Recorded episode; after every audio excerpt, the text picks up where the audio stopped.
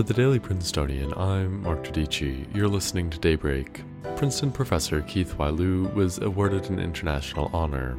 Yesterday, bad weather caused power outages across Texas as the fallout from the Capitol riot and Trump's second impeachment continued. It's Tuesday, February 16th.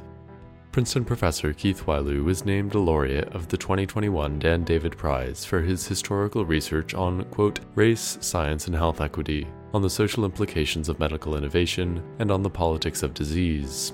Every year, the prize has a theme, and this year's was related to health studies. Awards were given in three categories the history of health and medicine, public health, and molecular medicine.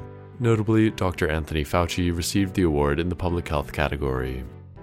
On Princeton's public health front, eight undergraduate students have tested positive for the virus in the past seven days through the university's asymptomatic testing program. In the United Kingdom, the government has opened quarantine hotels. Residents returning from 33 countries must quarantine for 10 days in an effort to stop the spread of coronavirus variants as the country continues its vaccine rollout. Severe winter weather impacted much of the United States Monday, with Texas being hit especially hard. Temperatures in certain cities plummeted to single digits.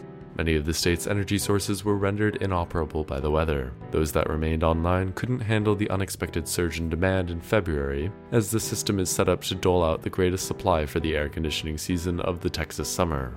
The state electrical grid operator began intentional rolling blackouts at 1:25 a.m. yesterday to try to support the system, but the anticipated 45-minute outages lasted through last night in many areas according to the Texas Tribune. Officials expect that some residents will be without power until Tuesday afternoon. In Washington, D.C., House Speaker Nancy Pelosi announced that lawmakers will establish an independent commission to investigate the, quote, facts and causes of the January 6th attack on the U.S. Capitol. Although the second impeachment trial of former President Donald Trump ended on Saturday, the fallout from it continues, as Republican senators who voted to convict have faced backlash from their state parties. Senator Bill Cassidy of Louisiana was censured by his state's Republican Party Saturday night following the vote, while North Carolina's Republican Party unanimously censured Senator Bill Burr in a vote last night. Censures have no practical impact on these officials but serve as a message from a constituency that feels misrepresented. Yesterday, former South African President Jacob Zuma refused a summons to appear before a commission that's investigating allegations of corruption from his time in office. The judge presiding over the commission, Justice Zondo, said he would be asking the country's highest court to convict the ex president of contempt of court. Also, yesterday, representatives from 164 countries in the World Trade Organization chose Nigerian economist Ngozi Okonjo-Iweala to head the organization. She's the first African and the first woman to serve in the role.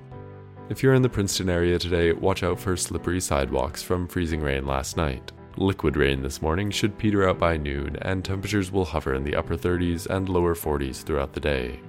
That's all for Daybreak today.